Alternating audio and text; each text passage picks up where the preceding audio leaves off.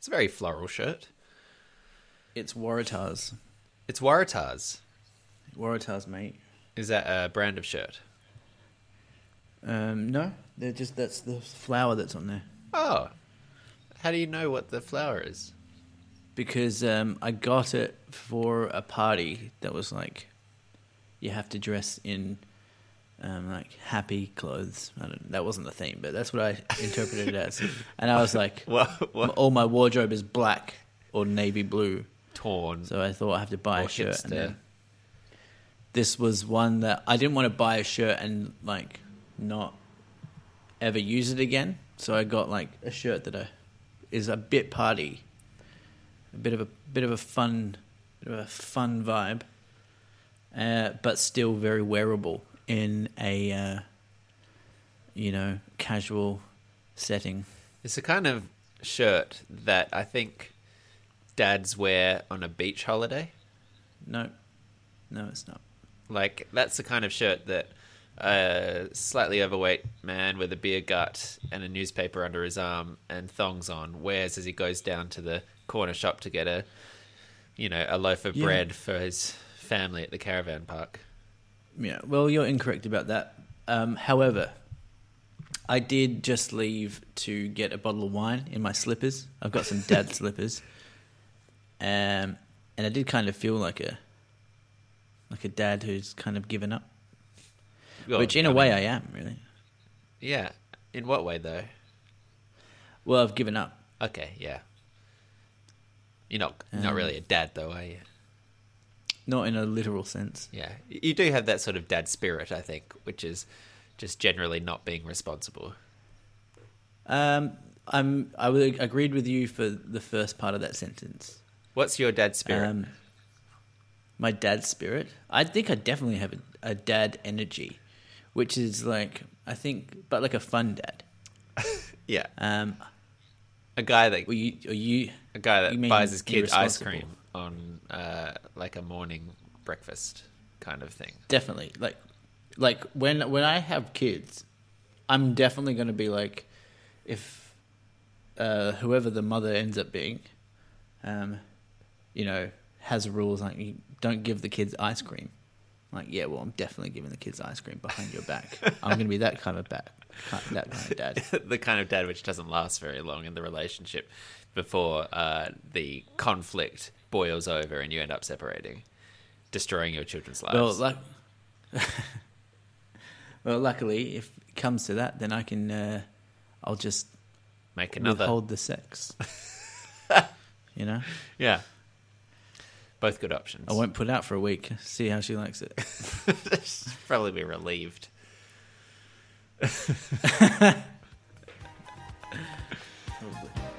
Welcome to Deep. Are you alright? Yeah. Uh, yeah.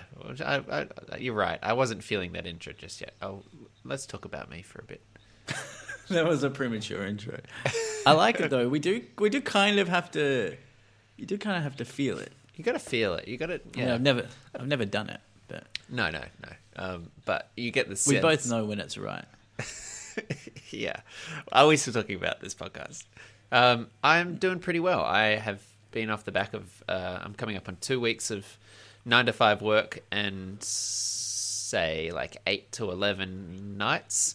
So it's like been Yep. a little bit of a uh, sort of a busy period and uh, definitely felt it last weekend. Um, had fought off a little bit of the sniffles this week, but other than that, doing pretty well. Enjoying sort of being back in an office nine to five. That's quite fun. Hanging out with friends again. That's quite fun. Feeling like you got projects on the go which you need to be paying attention to. That's quite fun. So even though it's like tiring, it's also been quite satisfying. So yeah, I'm Good, I'm- fun, busy. yeah, fun, busy, and then it's only one more week, and um, from next Friday I'll be sort of finished up at the office, and I can go back into my more normal freelance routine, which will be good. And and uh, yeah, but for this little period, it's been nice to to you know sort of have to push a little bit, which is the downside of the freelancer sort of vibe, is that it can be a little bit complacent when you're sort of self-directed and you're at your own pace a bit more. Man, I would not do well at that. Yeah, If it was, uh, if it were up to me to to uh, do anything for myself, I wouldn't do it. just anything. all. Just any you know, Anything, human maintenance, groceries. Yeah, just nothing would happen. No, that's that's what I would do. They're like two of my favorite things: Oh, okay. grooming myself and going to the shops. I do know that So about I'm you. Pr- constantly going out to do those things. Are you the kind of person who would deliberately not buy a week's worth of groceries so that you could go back for an opportunity to just go shopping for something else? Hell no, dude. Because I'll go to the I'll go to the gro- I'll go to the supermarket when the when we've got everything. I've told you before that I just go to the supermarket sometimes just to kill some time, just because I love it. I love being at the supermarket. It's the best. It's the best. I don't know. I think, uh, yeah, I do remember this conversation, but I don't think I truly embedded in my brain that you just go there to hang out. Hell, yeah, man. They uh, they have all the stuff. Do you know your people at the at the grocery store? Because I feel like I know my peeps. Well, in Adelaide, I definitely did. Yeah. We probably would have. Have I told? Have, have we spoken before? There was a guy, right? We Yeah. probably went to the same supermarket at those only shops for a, a great part of our lives. Yeah. There was a guy there that would go, and we named him as a family Mister Stinky, and he was there. It was funny because Dad would always go to the shops at like eight thirty because then they'd like be throwing everything out and mark everything down, and then he'd go to sweep up the sales, and then he would come home and be like, "Huh, saw Mister Stinky again. He's there at eight thirty.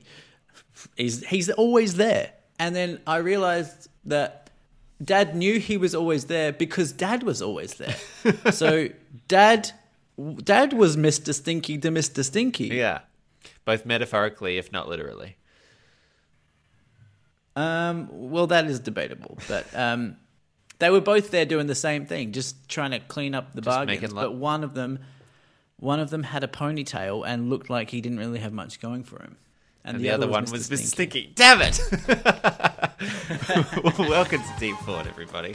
Oh, this is a uh, Thinky Talky podcast. We uh, we check in every couple of weeks with uh, a friend and just muse about the world together. It's quite nice, and we do it with love. Seeing through the Did you say internet. the weather. What? Did you say the weather? No. We but it is going to be weather. 21 degrees and sunny tomorrow, so everyone pack your We should galoshes. totally do the weather, but but just for like a random count, a random city, we should do the weather. yeah, we'll just check in. So good. Um, Sorry to interrupt you. seeing through the internet with me, interrupting our classic intro vibes. Michael with no last name, Hi, Nick. and I'm Nick Shadle. Nick, say hi, Nick Shadle. Nick, hi.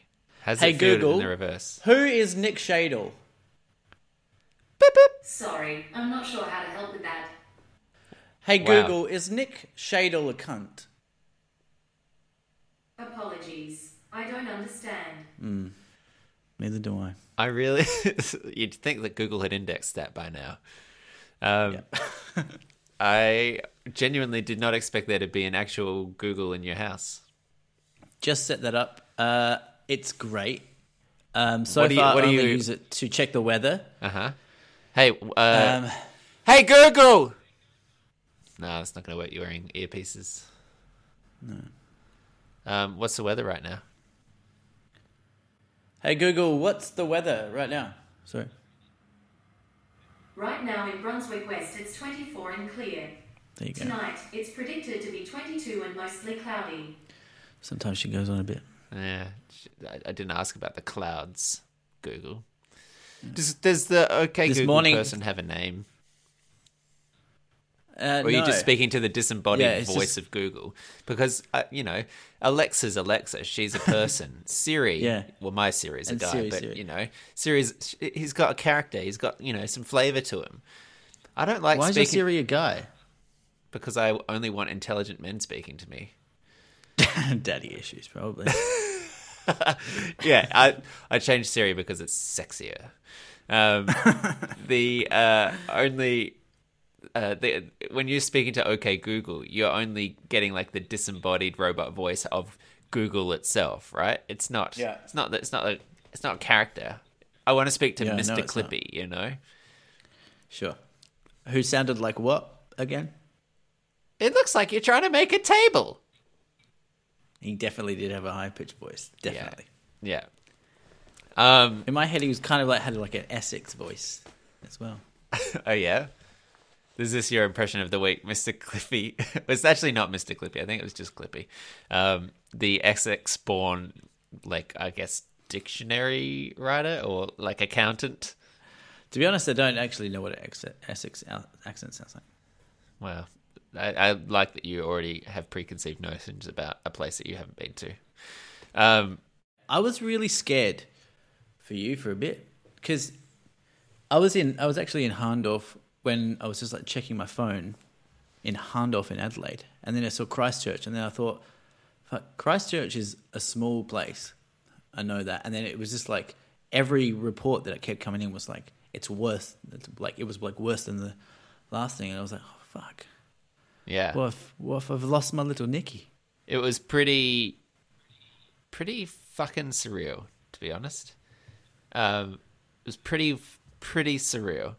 Um, I think most people listening will have heard about what happened. There was a terrorist attack on a mosque um, here in Christchurch, in which one person with a semi-automatic rifle killed fifty people. Um, Was it one person? Because I initially thought I heard I be- three. I, and then, believe it was one. There were three.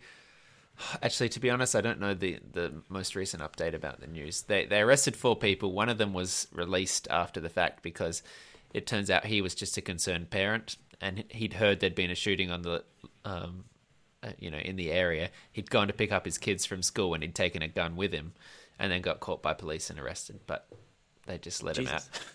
Um, then there were two other people, and I'm not sure of their status, um, to be honest, which is probably lax of me. Um, but one person was uh, uh, caught, arrested, taken to court the next day, um, charged with murder. Um, I suppose the best way to sort of describe what it was like is to describe what I was doing that day, and I don't know if that's indulgent Yeah. or not. Um, No, it's not. No, I think that's a bit. I think you should do that. so I was, I was. It was my. It was the Friday before I was going to um, start up back work at the office, and so I was doing a few like little last minute errands. Um, I was getting. Uh, I was in town. I was getting a haircut, um, and it was like 1.30, um, which was when it was happening. Um, Yeah. and I was just getting a haircut in the salon, and you know, you're not checking the news. Even if there was news, I don't know it would have necessarily broken yet.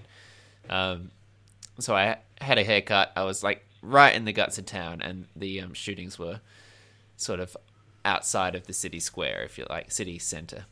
Um, So I finished up with my haircut.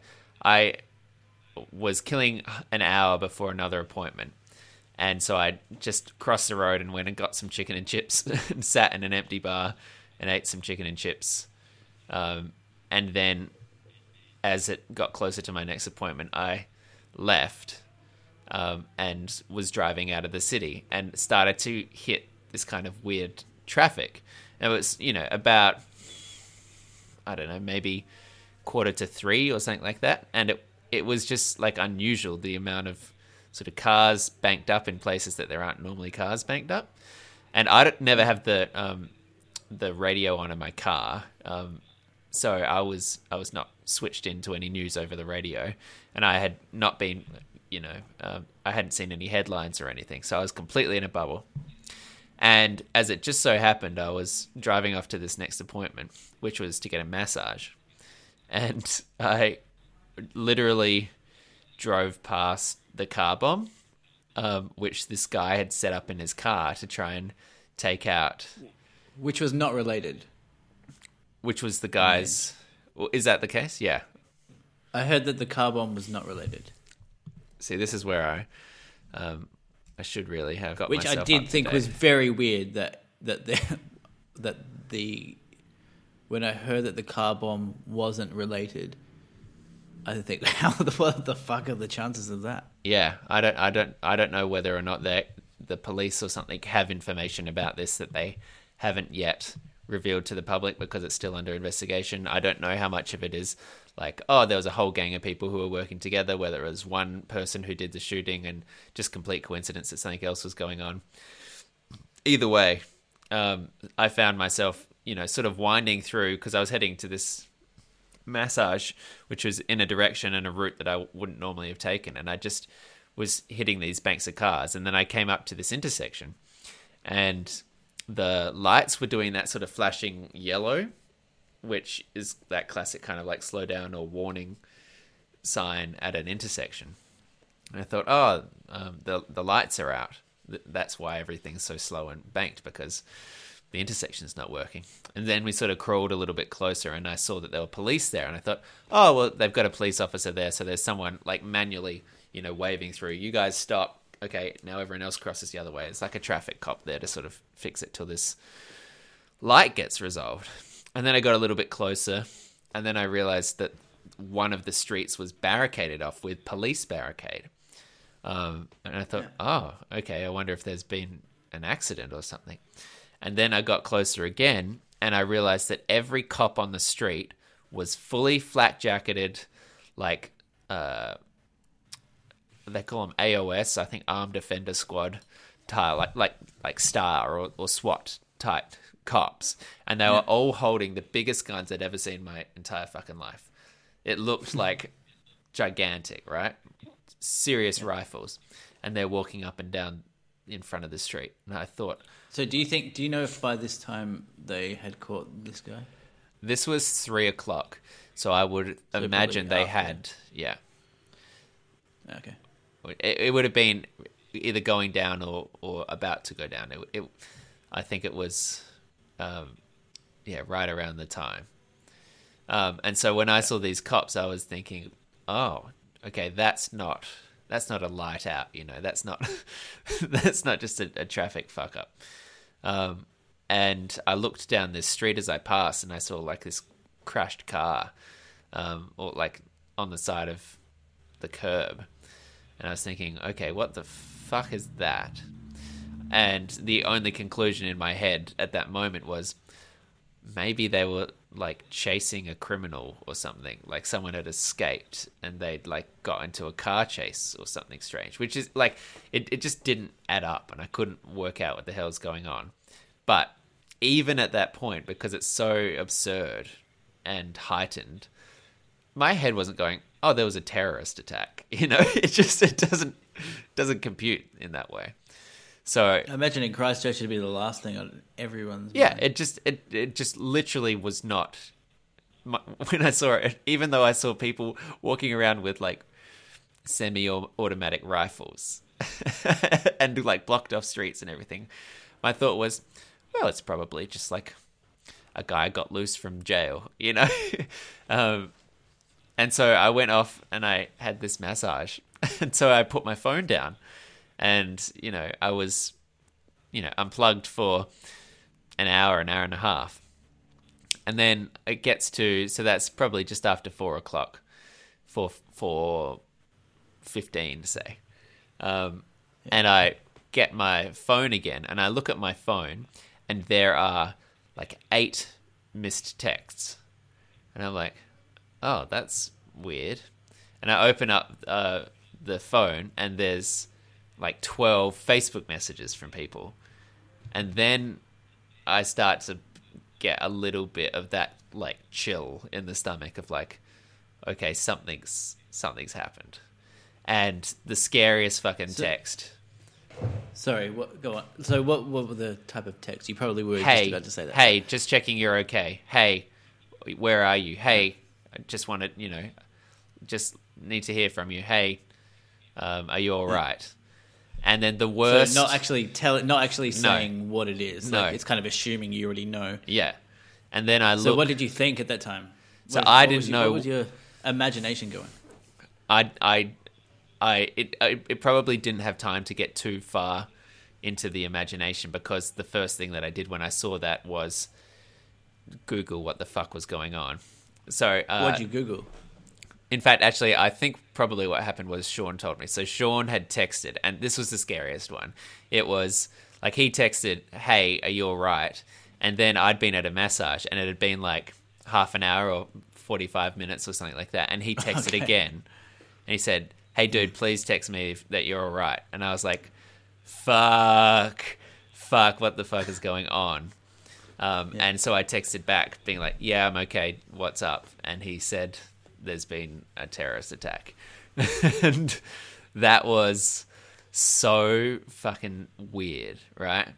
So I, I like sat out the front of this massage parlor, um, and I s- sort of had this realization because I chatted with the masseuse as I got in, like, "Oh, traffic was a bit weird. They just like they blocked off this street when I came over." Yeah. And then I sat there and like trying to read through everything that had gone on in sort of disbelief. Um, and suddenly realized, oh, I think I drove past that car bomb.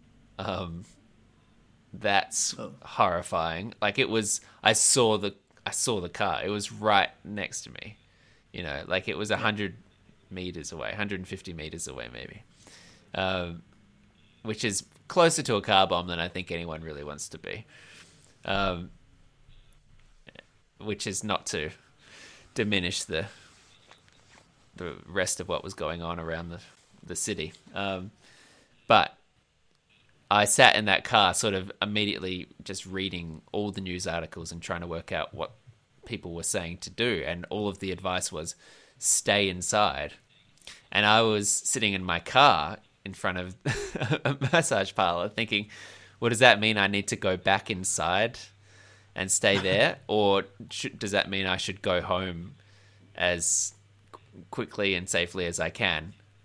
And I decided to go home. Um, so I spent the next Right. like probably twenty minutes in the car, responding to everyone and letting people know at home that I was all right, and then also checking in and sending messages to all my friends and making sure that they were okay. And that's a really weird fucking text to be sending to people. Hi, really hope you're alive. You know, let how are you, are you okay? Um, very very strange kind of mood. Did you? Did you? Um. Did you? Was it? Were your Muslim friends a priority when you were saying those texts? I don't have any Muslim friends over here, unfortunately. Um, so it was, uh, it there was none that immediately I needed to check in with. Um, But because Christchurch is particularly small, um, and the the explicit nature of what had gone on hadn't really come out yet in full, it was unclear whether or not the target had been just Muslims or, you know, I believe that there were people who were just walking past one of the mosques who got caught up in it as well. Um, so uh, it it was it was basically a check in with everyone, um, Right. and then the uh, so then I got home, and it was probably I don't know just after five, and I started to hear back from everyone and, and had a sense that um, like everyone was that I immediately knew was okay, um, and then it was just this strange sense of the city just being in complete lockdown. And I, at, at, like almost it it- like I, I feel naive about it in retrospect, but at about seven o'clock, I thought, oh well, it's getting towards dinner time. You know, I feel kind of like takeaway, um, and so I rang up a takeaway place, and the number just like rang out, and then I was like, oh shit, like everything is shut down. And I know that's so stupid, right? But, like there was a terrorist not, attack, because- and I wanted a pad it's so real. Because I, Um, I think everyone would be like, "So, uh, what's the Uber Eats situation right now?" yeah, and and yeah, it was just like, and then I was like, oh, yeah, that was dumb. Um, and so, you know, That's not dumb though.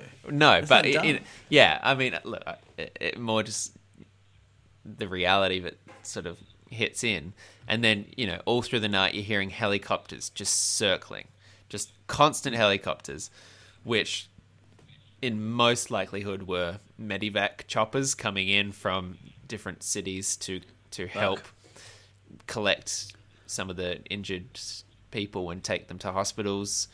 Um, or police. Was it not close to a hospital? yeah, there is a hospital there, but it, there was you know thirty Overrun. victims. Um, some of them were kids, so they it, you know they could they took some kids to Starship, which I think is you know a better kid facility, and you know it, it was all hands on deck, um, and the yeah, so the the choppers were also probably other police forces being flown in, some of the military coming in. Um, but like all night there was just this sound of just yeah, like unease in the air, you know. Um, Yeah. and it, it, yeah, everyone was just. It's so it's so hard to to describe exactly what it felt like, um, in terms of the city. You know, like I, I can describe what it felt like as an individual, but it's very hard to communicate how the city sort of felt wrong in a way that's yeah hard to verbalize. Um, and so the that night sort of was a little bit fitful in that respect and you started to hear all the different perspectives on it from different people so i have a few teacher friends and so i was hearing from my teacher friends um, the way that like all of the schools in the city were put into lockdown right and uh, so uh, all of the classrooms were locked and the kids were in, which is their standard procedure, and it was off the back of the police guidance. But what that meant was teachers were dealing with freaked out kids for literally up to five hours locked in a room together with no food, often no toilets, um, no entertainment. They were lying on the floor, you know, uh, waiting for news over the intercom about what was happening. Um, it, it the like one of my friends was describing how uh, people were like throwing up with anxiety or pissing in bins because they had nowhere to to go or crying because they were getting hungry and freaked out. And then the parents of the kids were freaking out because they wanted to get them out of school, so they were coming like c- charging into the to the school grounds to try and grab their kids and get them home. But the lockdown procedure is we don't open the door to anyone. So there's freaked out parents literally banging on the um, the school like classroom windows, screaming at the teachers, "Let me get my kid! Let me get this!" And like freaking Wow. everyone the fuck out inside, including their own kids. And the teachers are in this position of having to say, "I can't let you in. I can't let you in." You know, the police have told us we're not going to let in. So that the parents are having a meltdown outside in the school grounds, and the, pe- the the teachers who have never been in this situation either and are also concerned for their own families and friends and things as well are having to be this kind of uh, protective membrane for the kids pretend that everything's okay while not knowing what's going on. That you know trying to confiscate phones from all the kids so that they can't a see the live stream video of the terrorist attack of people being slaughtered b find out what's happening from friends or um, uh, news articles and things and freak out the other kids. But of course if you've got a, a class with 30 people or even like one of those big connected classrooms with 160 kids if one person still has it and finds out all of a sudden all of the school class knows there's a shooting and starts freaking out.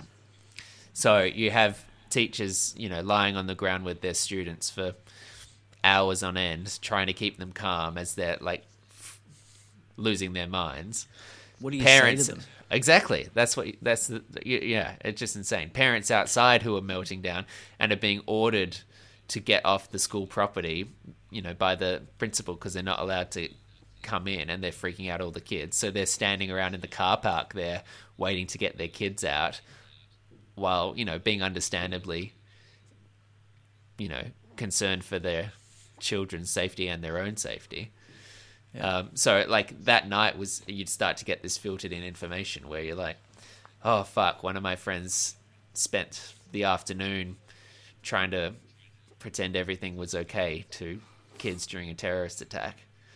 Um, and then, you know, over the course of the weekend, the school would keep updating and say, hey, um, you know, on Sunday, we need you to call all of, all of your kids' parents and just check how they're doing, you know, um, emotionally after the event. And also, did the parents have any feedback about the lockdown process? Um, not not because it was wrong, because you know it was what the police had ordered all the schools to do, but you know I think as a they needed needed to let the parents vent their fear and anger at the teacher's face, even though it wasn't their fault, in order to try and reestablish trust with the school or whatever. Um, Oh, yeah. So that that's kind of crazy. And then, you know, hearing from um, friends whose one of my friends' friends' dad died in the shootings. My housemate's girlfriend's um, Your housemate's girlfriend died. no, no, no. My, that was me trying to pausing as I thought of the connection. My housemate's girlfriend's f- friend lost four people. Lost basically her entire immediate family. Um, in in in like one afternoon. So you start to hear like actual people that you know who've who've lost, or you know, second, you know, close people that you know who actually were impacted. Or, you know, I have friends who worked at the hospital and they were talking about just what an awful, awful, awful night that was, you know, dealing with just just 80, 80 people either murdered like like dead on the spot or died on transit or severely critically ICU like injured um, with all hands on deck with police barricade out the front because they had no idea whether or not there were multiple attackers and thus whether the hospital itself was going to be subject of another attack from someone who wanted to try and finish off what the other dude had started you know? Uh, it, yeah it's just it was such a s- surreal experience. It, it yeah it it's very hard to describe um, and then even like even tomorrow like there's the national memorial is tomorrow. That's two weeks um, and a week ago uh, uh, so last friday there was a um, sort of a prayer service held effectively by the mosque that had the shooting.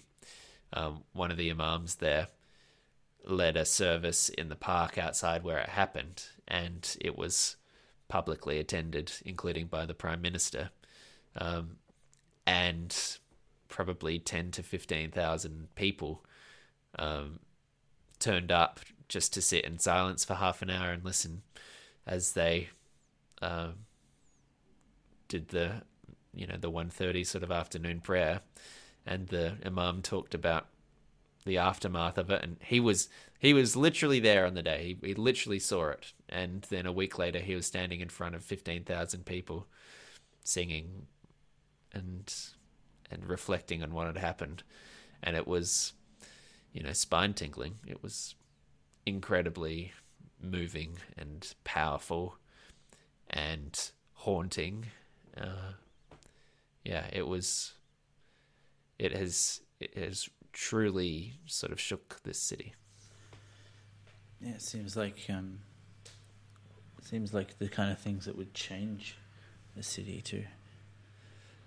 I mean, the interesting thing is Christchurch had the quakes. It had devastation at an insane level, um, and it ha- sort of fostered resilience a decade ago Right. in the aftermath of hundreds of deaths. Um, right.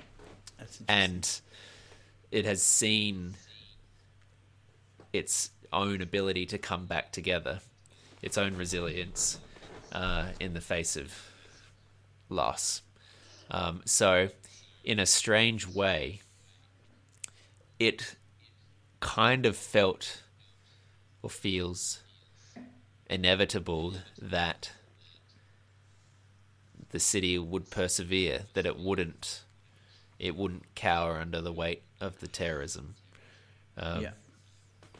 Right. But that doesn't make it less powerful for having done so. It just makes it easier to believe in the strength and the unity of the city. Also, what does that mean? What does like uh what does that mean in like a tangible sense? Like with 9/11 and stuff like that was of, often said about, you know, when New York was strong, you know, we can get through this, you know, this is unified us or something like that. I don't know. Is that just like what does that actually mean? Like- the, the sense of unity, the sense of community. Is that what you're asking? Yeah, when people say that we're resilient as a city, like what does that actually? How does that actually? the, ci- the city is, itself? is probably like a mis mislabeling of it because it's talking about effectively the people. Um, and I think what what you s- But are there any examples of? Um, are there any examples of like devastate devastation happening to? I guess there probably are. Devastation happening to a city, and they've just it's just ruined them. um, I'm Or is it- sure. Uh, yeah, I mean, I'm sure that there are historical examples of cities that basically got wiped off the map. I'm sure there are even modern examples of cities that have had. Uh, I mean, you could look at. this is, you know, this isn't my area of expertise, but I think you could argue that uh, something like uh, Venezuela or Brazil or something like that have cultural problems or political or financial or economic problems that have affected spaces and changed the feel or, or dynamic or vibes of a location due to those kind of circumstances and prevented you know and not really being able to capture what they were um, yeah, I guess it. I guess it is the vibe.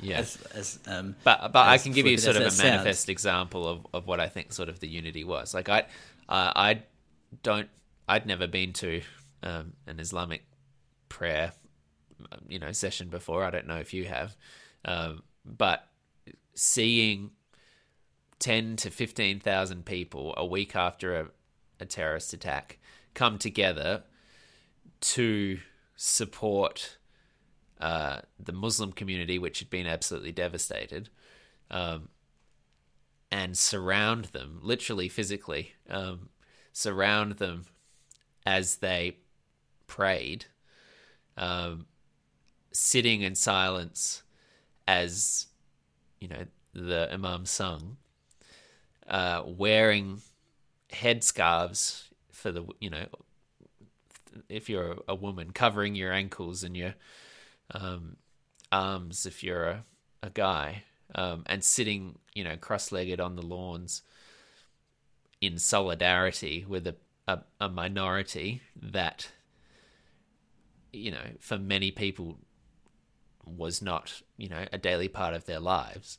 I think that was a fairly significant example of the spirit of resilience coming together to say hey don't be afraid we're here as well um, yeah, a I- unification. yeah and i Yeah. expect it'll be similar tomorrow the No, um, I had. Sorry. uh, I was just going to say, like the the nation's newsreaders um, that evening were wearing headscarves. The the national call to prayer was broadcast on radio and public t- like like all the TV stations across subsequent days. Like there has never really been as prominent a foregrounding of the Islamic faith in a Western community that I can really think of. Uh, Well, um, that that's probably naive. There, there probably are other examples, but it's certainly in New Zealand. I don't think there's ever been anything like it, and and it's also particularly exemplified by Jacinda Ardern, um, who was absolutely terrific from the the first moment in showing nothing but empathy, in embracing people. She she she literally became uh, meme seems almost like like uh, to diminishment, but the the imagery uh, in a scientific sense, the imagery of her embracing the community, of her seeming so touched and moved and heartbroken, of Yeah, the language and the iconic in a way. speech that she said. Exactly. It was iconic. It was, you know, it drew international praise and respect. It, um, she was she was so good. It was annoying. It was, yeah. I mean. I, it didn't, it didn't hit annoying. She started to. I was just like, oh, just shut up. perspective. Like we get it. You're you're the best leader ever.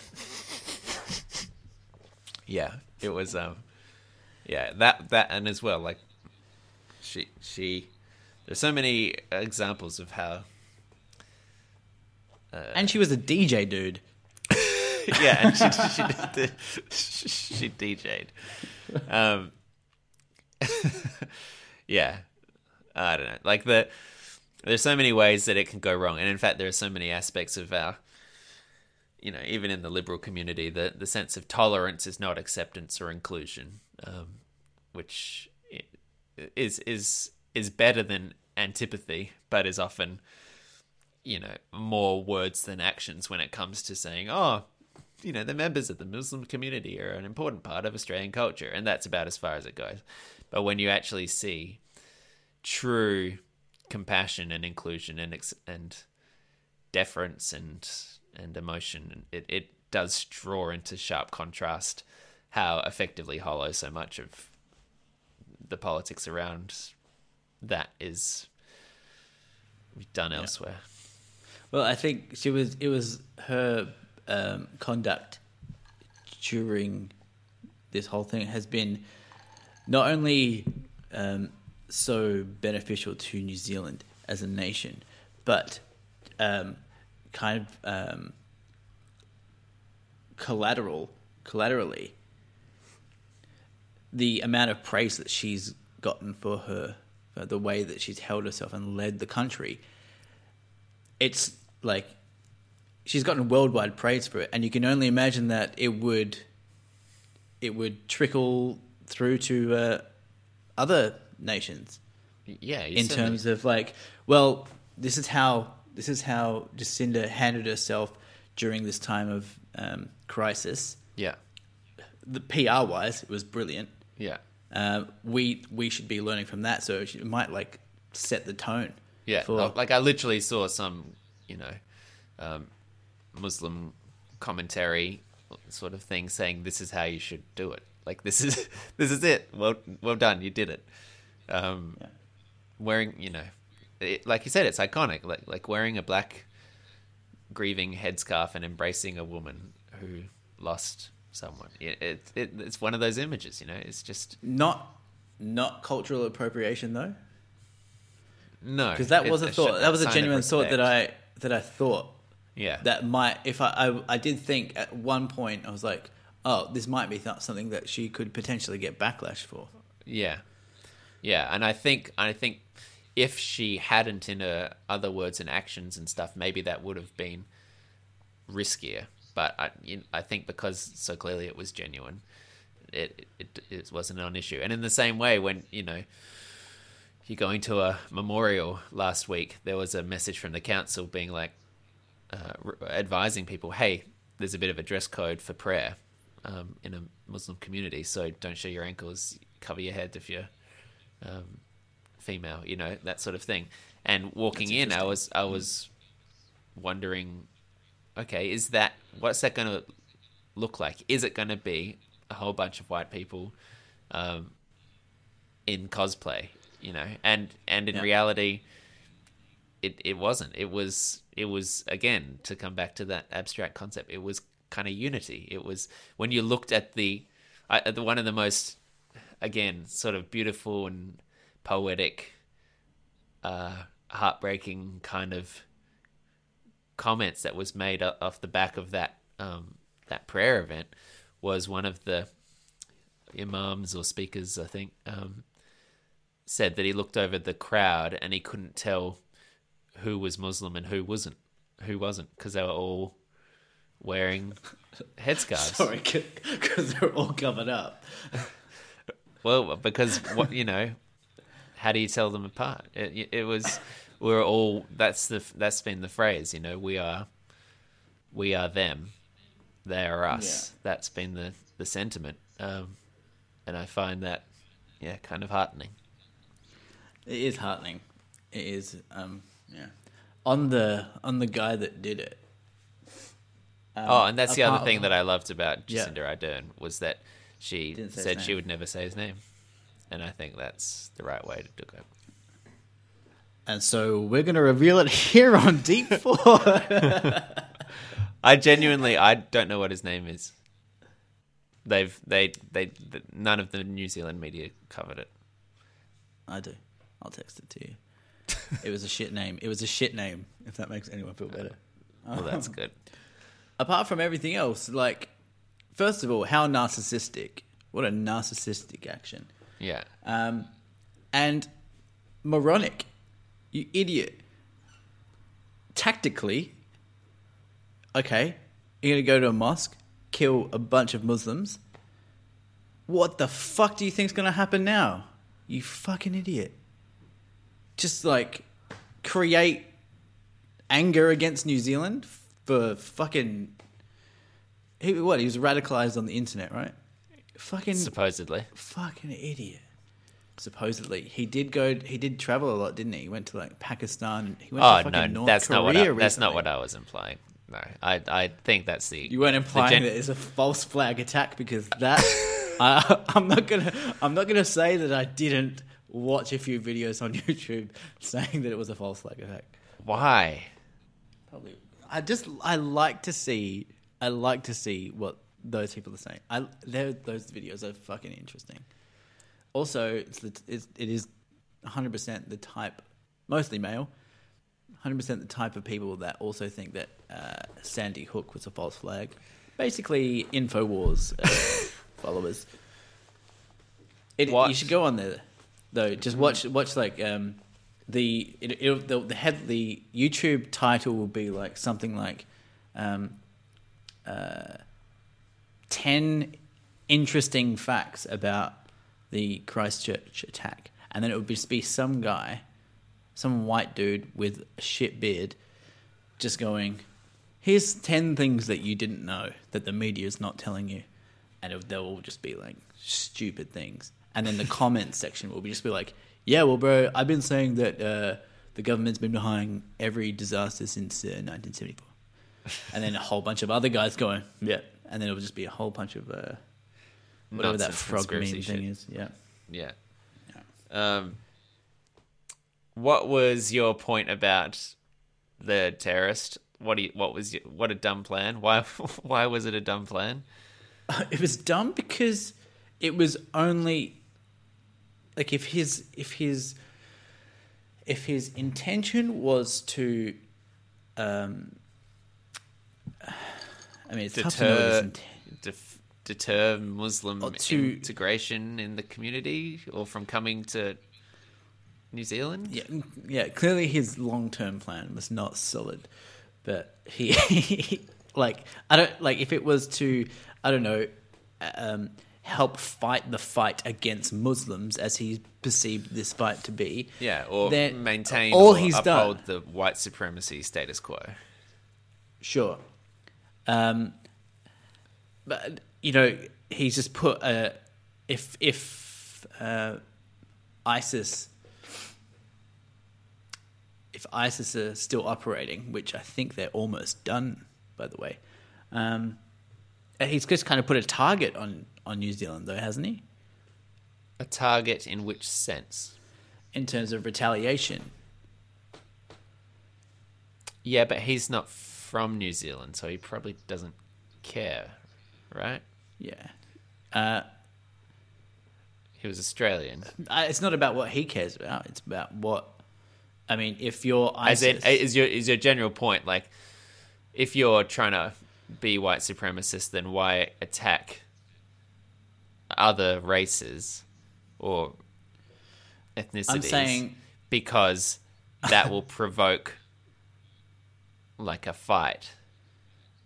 yes, yeah. So what should it's provocative? This is a weird hypothetical, but what should a least. what should a white supremacist do to if if not like be violent to the people they hate? Honestly, I thought you'd never ask.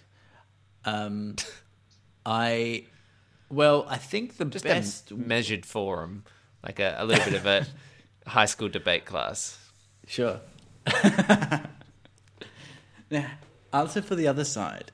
Um, I think. Well, I think the best way to do it is just preaching. Really, like um, kind of a non-aggressive. But, but, white, the, you know, white supremacy mindset. You're not preaching a religion, are you?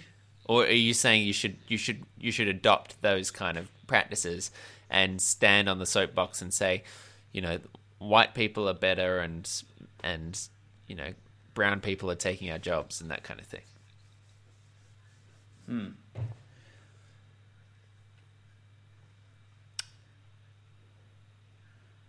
Yeah, that's interesting.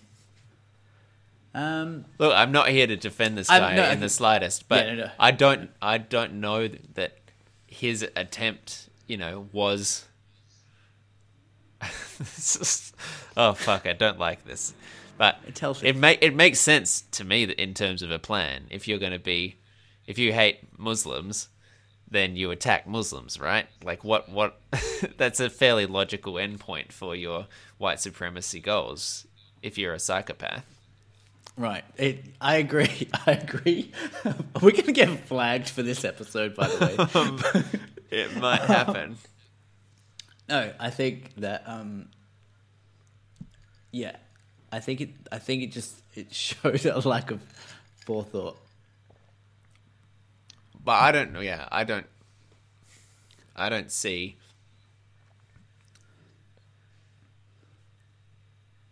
I don't It's a one-dimensional I don't see how approach. ISIS. Again, this is so stupid. I can't believe you brought dragged us into this. I can't see how ISIS would retaliate against New Zealand because Why? New Zealand because New Zealand was only the location of the attack. This is the whole point. New Zealand just came together in the biggest show of Islamic support and community that the Western world has ever seen. They renounced, um, you know, what was the line? We, you are not one of us, and we utterly re- reject and condemn you. You know, they couldn't have been more forceful in in the distancing of this white Australian outsider who came in and did this horrific thing. So I don't, say know. He's In- Australian, mate. he was Australian. Put it on us. Don't put it he, on us. he was Australian. If I, if you're ISIS, I don't know why, in any sense, you would come out against New Zealand for what happened. It makes no sense. Yeah, so I don't know how we gently roll out of that into anything else, but it was uh, it was weird times, and it's still it's going to take a while to heal. Yeah. What's the vibe now? better better in terms of normalcy and interactions. The morning after. So i'd, I'd stayed at home on that friday night and cooked myself a dinner. And then in the morning got up and uh, there's like a market that happens sort of around the corner. Um, so i often wander there on a saturday to stretch my legs and get some brekkie or a coffee or something. It's quite popular, um, and this whole heap of food stalls and that sort of thing. And I thought, oh, I'll, I'll head out and I'll, you know, see what's see what's up. Didn't leave the house since five o'clock the day before, um, and I got there and it was noticeably more quiet. Noticeably fewer stalls had shown up. Noticeably like less people around, but everyone that you saw and that you spoke to and that you caught the eye of as you walked past or that you bumped into, everyone over that entire weekend was so genuinely compassionate and patient and friendly in a like almost cliche sort of 1950s way where you you know you, you're ordering something over the you know ordering a coffee over the counter and at, before you even get to the order, it was, it was kind of like, "How you doing?" in a genuinely sincere kind of way that felt not rote, felt not, you know, just that normal server interaction, but like, hey, you're you're good, right? And that was quite quite sort of touching and and again reinforced that sort of the sense of the community coming together a little bit. Um, Do- and that does that Christchurch have much of a nightlife? it has some, Like, but it's not what- like no, not not in like a not an Australian city scale. Like there are definitely like was it the type of thing where like in town. bars closed and stuff? Because like, did, I would, did yeah, I think have so. a I was meant to go to a, I was meant to go to a party on Friday night, and it got deferred. It was pushed back.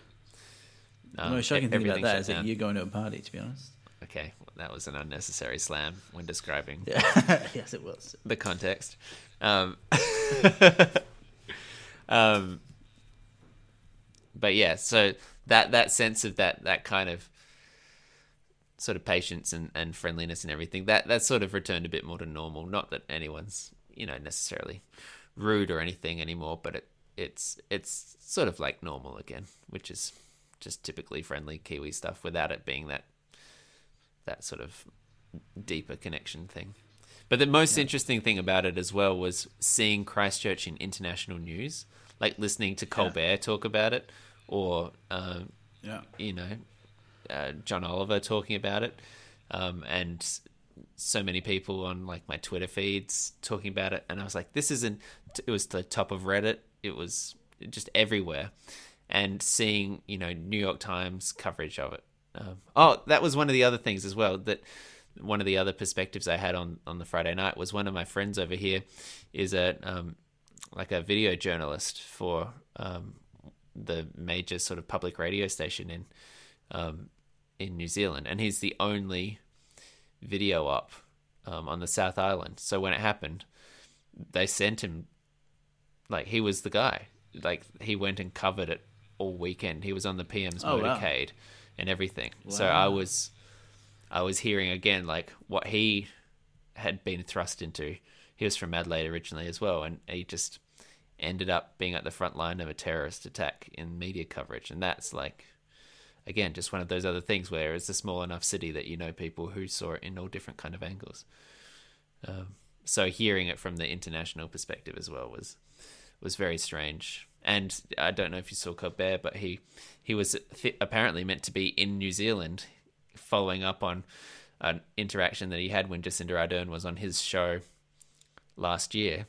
She said, "Hey, did you want to come down?" And he's a big Lord of the Rings nerd, so he wanted to come and be inducted as a citizen of Hobbiton.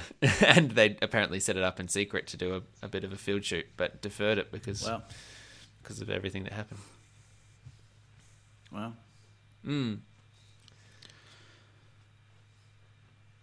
If you can think of a segment that would be a gentle and nice way to end this, I would. I'm all ears. I've got, I've got, I've got a game Okay. to cheer you up. Okay. I was going to do this last week, and I'm so excited about this game. Okay. I came up with this game, and I was like, "Oh fuck, oh, this is the best."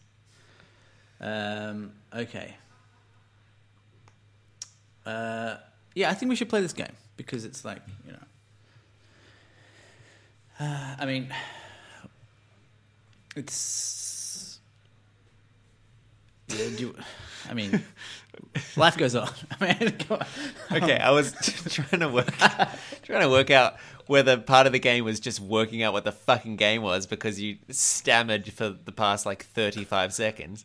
But no, it just turns out you were trying to find a way to say, "Oh, get over it." I was. I was. I was. Um, without saying that. Without actually saying that. Because I don't mean it. And also, it was.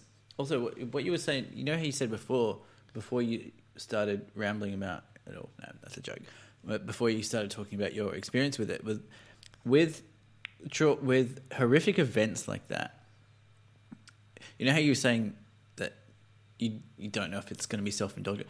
I I think it's like the opposite because if you think about something like 9-11 or something like that, like when I think back, I still watch now like how fascinating are the morning like people's recounts of the morning of 9-11 before it happened like from teachers and stuff like that's what gives you a sense of being there that's what that's what that's what helps transport you to there and what helps uh, give you a direct empathetic link to the situation so i don't think it's i don't think it's um i don't think it's self-indulgent at all it's just like it's, it's that's what paints the world and it was very interesting to hear what you said Well, thank you.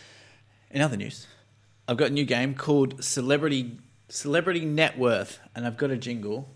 Thought of a jingle before. Um, can't think of it now. Should I just try and make one up now? Well, see if you can stumble into the one you'd prepared by starting one that you hadn't prepared. That's probably what happened. Okay. Um, I have no idea what I, I was. I thought of it when I was making pasta, and now I can't. Nothing. All I can think of is pasta, and Rob Schneider for some reason. Okay. What- Um, the two things you only ever think about. there was a first It's- laugh because it was a joke, and then there was a second Yep. laugh where you're like actually realizing there's actually some 100%. truth to it. Hundred percent. Why I had two different laughs then. that is exactly what happened. we might have been think about- podcasting for too I- long. Dude, I think about Rob Schneider way too much. I don't know why. Something about him just fascinates me. Yeah, uh, he's so shit. He's so shit. But sometimes he's funny. I don't know, man. He's worth a fucking shitload. Anyway, we'll get to that because celebrity net worth, celebrity net worth. How much are they worth? Going for like a little Quite good, a little bit um, jazzy. I felt like I should A have been little like, bit Frank Sinatra. yeah, clicking along. Anyway, so this is the game, Nick. So what happens is you write down five celebrities. Okay. I write down five celebrities, Uh huh. and what we do is try to guess the net worth of that celebrity.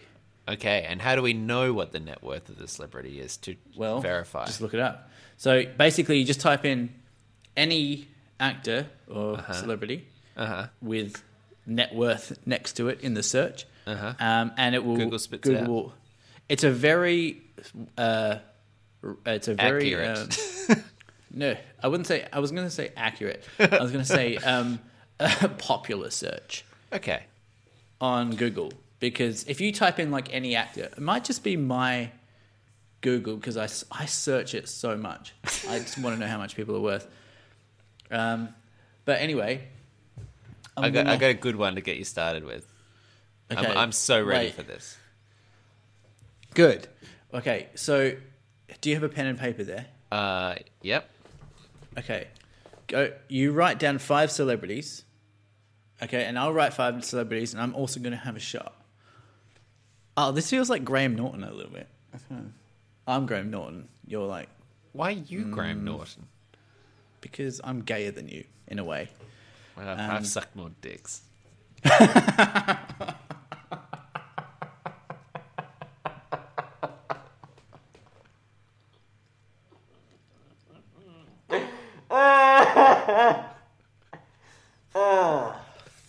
That was funny.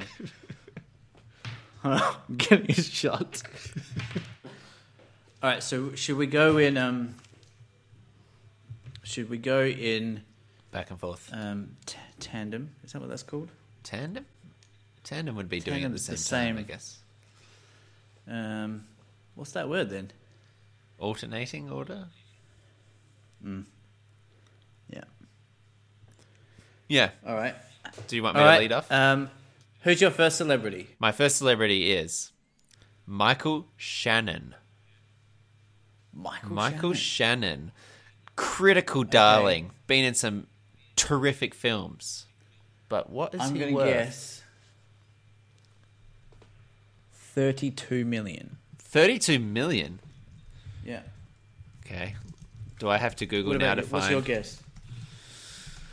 Uh, I, think it's less than that. I don't know what it would be. I don't think he's made much money. I think it's like 12 million. Okay. I could just Google next w- net worth with Michael Shannon. Oh! Yep. eight million dollars. Oh fuck. Yeah, Okay, fair enough. yeah, yeah.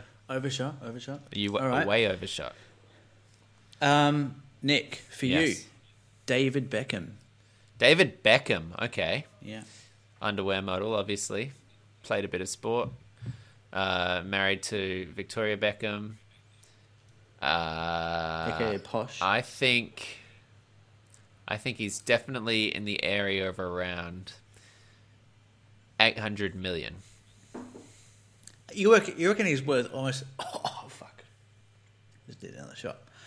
You reckon he's worth almost a billion dollars?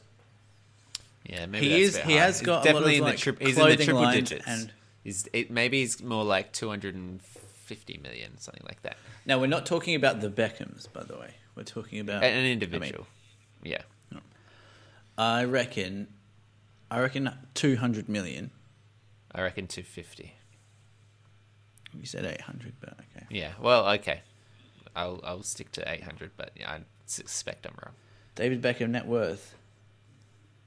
Ooh, three hundred and thirty-nine million pounds. Okay. Okay. You're close. Okay. What? Hold on. What's 339 As of 2018. UK pounds in? What do you want it in? US dollars or Australian dollars? US yeah, dollars. No, US dollars, mate. Yeah. Yeah, that's uh, 450 million US dollars. So, you know, that's properly up there. All right, uh, number two. How many of these are we doing? We're doing five each. Yeah. it a seems bit excessive, much. but let's Yeah. go for it. Uh, okay. Let's go for three each. I feel like two of mine I can drop. But I'm having fun, but that's fine. Sharon Stone.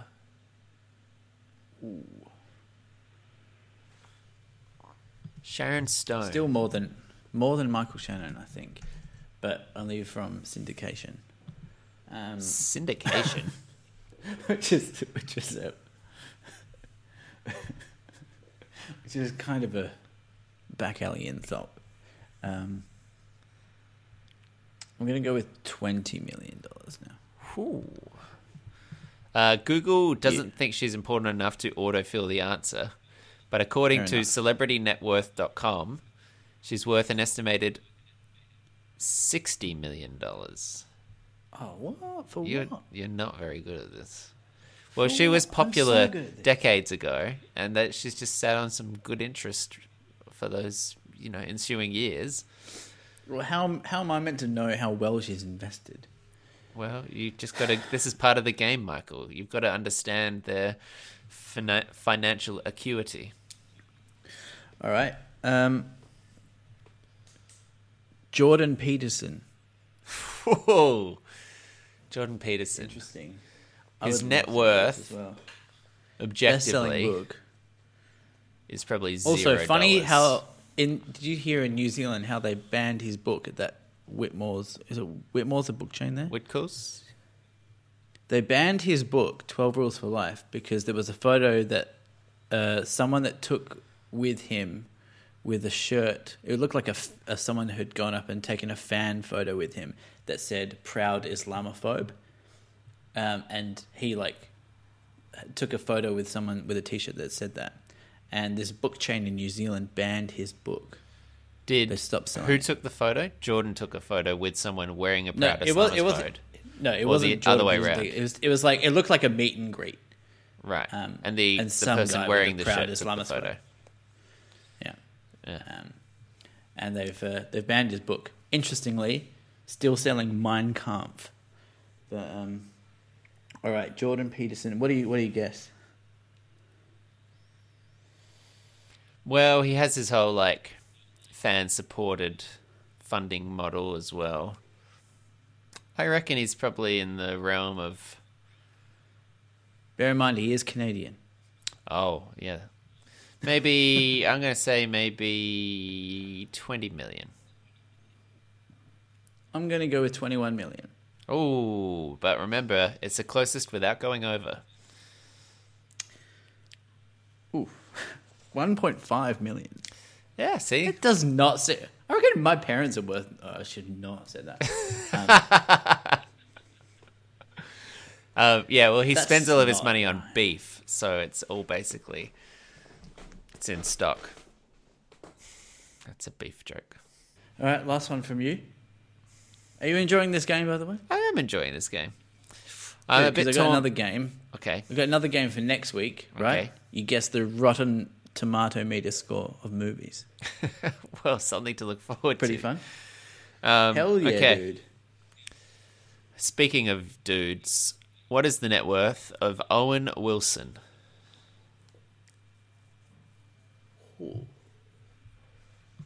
That's. I wish I came up with this one.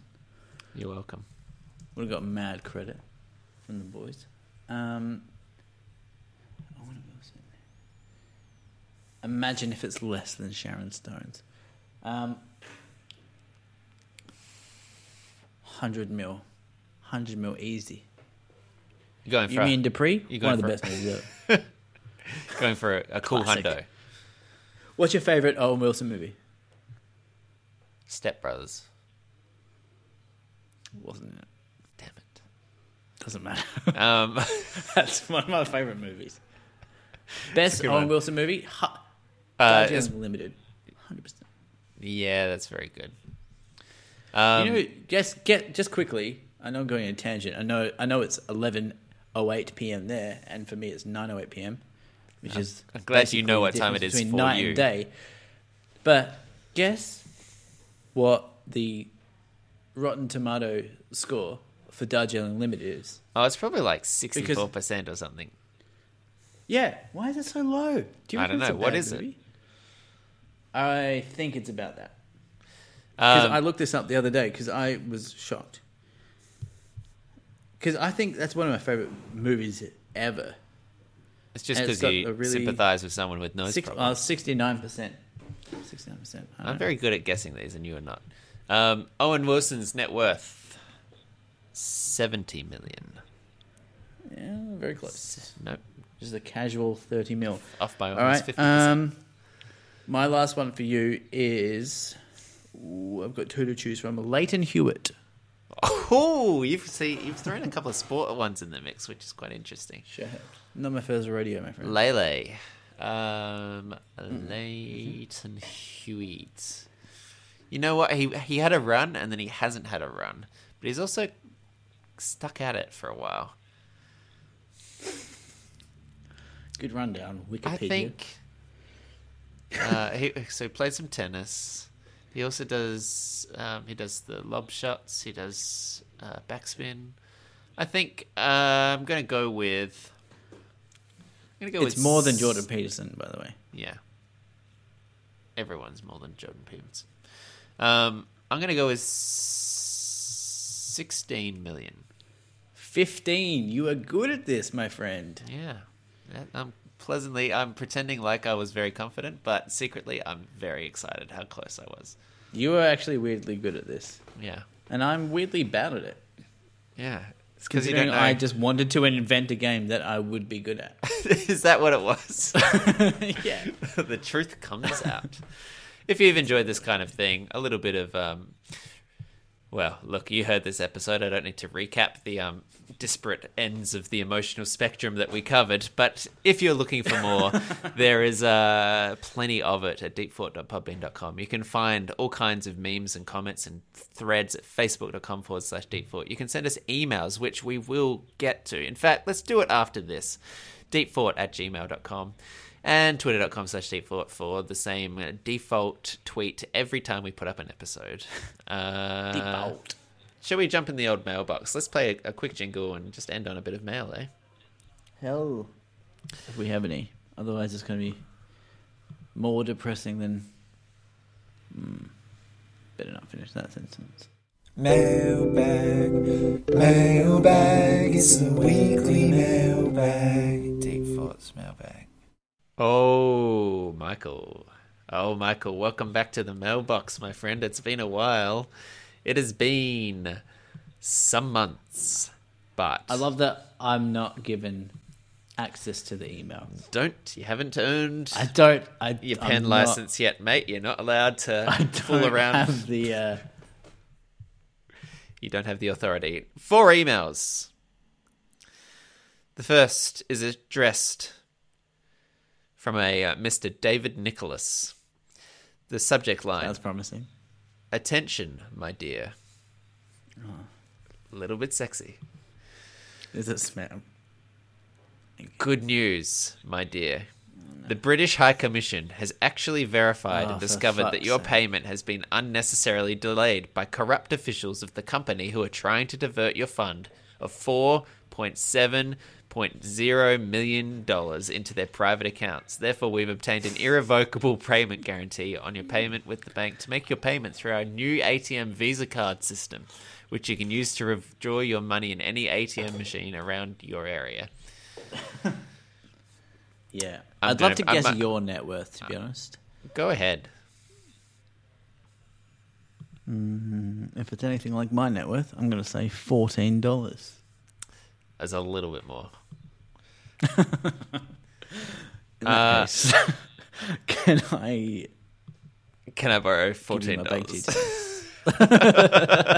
Because I have zero dollars. and I'd really love what they say about me on the internet to be correct. Uh, second email from the Google Plus team. Your personal Google Plus account is going away on April second. That's a shame. We never set one up. Third email. PayPal has some important updates to our legal agreements. I refuse to read them. But email number four is from a particular Mrs. Emma. Hello, Michael and Nick. A Christmas question for you. This was sent on the 27th of November 2018. So it is roughly five months late. I love that we've had four emails in four months. Oh no, I skipped over some other ones. Give us some credit. What what were the ones that you didn't read out? Oh, just the boring ones. Three spam. There was three other PayPal messages and some, Duplicate. some other spams. Um, here's Emma's question. How and where does Santa wee or poo when he's delivering presents to children across the world? All that milk, cookies, and whiskey has to go somewhere. Love from your number nine fan. What? Um, Michael, do you reckon Santa has a Shewee or a catheter? Some kind To of To be honest, it's easier for me system. to imagine Santa pooping than it is for me to imagine Emma pooping. Wow, that's so romantic. I don't imagine her pooping. I, imagine, her pooping all the time. how I poop. very different. How do you poop? Do you have, do you have like? Well, here's an poop? interesting thing. Um, this is this is poop related, though it's not specifically poop subject. In terms of the wipe, are you a stand up person or are you a lean and wipe? Because there are two very distinct people in the world, and I have discovered in the past couple of years that there are people who stand, stand after the business is done and wipe, which seems absolutely bizarre to me. I am genuinely horrified by the standing up method. Have you Um, encountered anyone who has claimed to do this? No. I'm very much a, you know, shift the weight, lean one leg just high enough to get a hand under there, do your business, don't ever leave the seat. Um, uh, yeah, I, I, I, I use, I employed the same technique, uh, Nick. I, I've also discovered from listening to uh, another podcast, Dax Shepard's podcast, Name drop. which is surprisingly kind of okay, um, that uh, there are some people also that wipe from back to front. From back to front. Yeah, so Okay. from Yeah, no, I, I Yeah. understand the You get it. geography. Yeah. uh, Um, th- of which Dax Shepard is one of those people. wait, he's a back to Um, fronter. and apparently a lot of people are. Back to front. From the back to the front. I mean, I know for women they very much advise otherwise. You'd, you'd hope so. No, that's not a joke. Thankfully, that's not Emma a joke. That's, that's not a joke line. poop, That's that's like. Do you not remember your sex ed classes? Oh, I can see. I can see the um, rationale behind it. Yeah. Yeah, geographically. Um, so yeah, I'd never considered Sorry, did you say geographically? in the um, female sex area Yeah. um, On a map. on a map. I got it. Yep. I don't get what the benefit of a back to front white would be. You know I what? think it's just habit. I should be more open minded. I'll try it tonight. I'll let everyone know next week how I feel. No, don't do that. Because um, you need your. Wait, let me just. Michael is imagine how that would be gesturing uh, on the seat to depict the action in a back to front kind of way. And he seems dissatisfied. Try it out, see how it goes. I can't imagine that it's going to be good, see how it goes. Hmm. Do you feel like if you had the resources, you would make use of a bidet? Because I have to say, I think there's something kind of appealing about the idea of not like wiping away the filth, you know? Do a bit of a wash and then pat dry. Well, it it is it is weird how in Western culture that we um, we take such effort with we go to such degrees to wash our hands, uh, and we and yet we still wipe. I think it seems um, ancient. I would definitely little get a Japanese toilet yeah, definitely. with I the think uh, they're great, the jets. but That's, and maybe that's a good in between, right? like a- between a bidet and a, and which you have to like plumb as a separate sort of appliance. ideal scenario. Yeah, bidet and then just a wipe for good measure. just yeah, just to just to check all. Cover all the bases. Cover all the bases, Cover all the bases. Yeah, Not not one, but the the um, yeah, it does seem un it does seem uncouth. have you watched the uh, James Acaster specials where he talks about it? The repertoire. I think I have. Yeah. He talks about He- how uh, I think the metaphor he uses is it's like trying to get peanut butter out of a carpet with a broom. and Like that. or I think the other one he says is if you got shit in your hair, would you be happy just to wipe it out with a piece of paper? Or would you not immediately go home and wash your entire head? Exactly. It's it's yeah. uh, It's a good point. It's a good point. He is he is the fucking funniest man. I'm, I got tickets to go see him actually. Me too. I'm going to go see it with Sean in May. We're going up to Auckland. Oh yeah. Yeah. The um Did you see that? I've been working on my impression of him a little bit. Do you want to hear it? now that I say that, I think it might have been Daniel Sloss whose bit that was, and not James Acaster. But anyway, go on. Oh, you've got tickets to Daniel Sloss. No, I got tickets to Acaster, but I think the bit about the um, wiping your ass was a Oh, Daniel right. Sloss bit. Um, go on. Yeah. Do your uh, Um, Acaster. In my ACAS, I was just I was describing. You know, did you see that um that Radiohead thing that I put up the other day with James James Acaster describing his Bake Off thing? Yeah. and it was oh, man, I lost my shit for so long, and I was trying to describe it to Emma, and stumbled on an impression. of Um, it was like um, start making it. Uh, had a breakdown uh, bottom seat. But it's obviously better because he, he doesn't he can't pronounce his R's. He pronounces Yeah. his R's as W. He's, he's got a very addictive... He also does this. He also uh, looks around a lot. Yeah, that doesn't really translate on a podcast, but I, I appreciated it personally. He's, he's. I'm very much looking forward. Go on. I'm very much looking forward to him. Can you include all of this, by the way?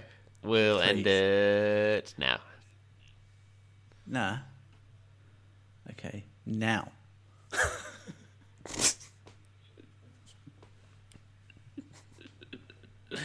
Just I bet you're just- tired as fuck. just I bet like- you're really tired. I'm pretty tired. It's it is eleven twenty one. I mean, yeah. I like the way that you keep proving that you know what time it is now. It's very sweet of you. it's now eleven twenty two. It's like you're right here Just- with me. You just you just add a minute. Every minute, you just add a minute.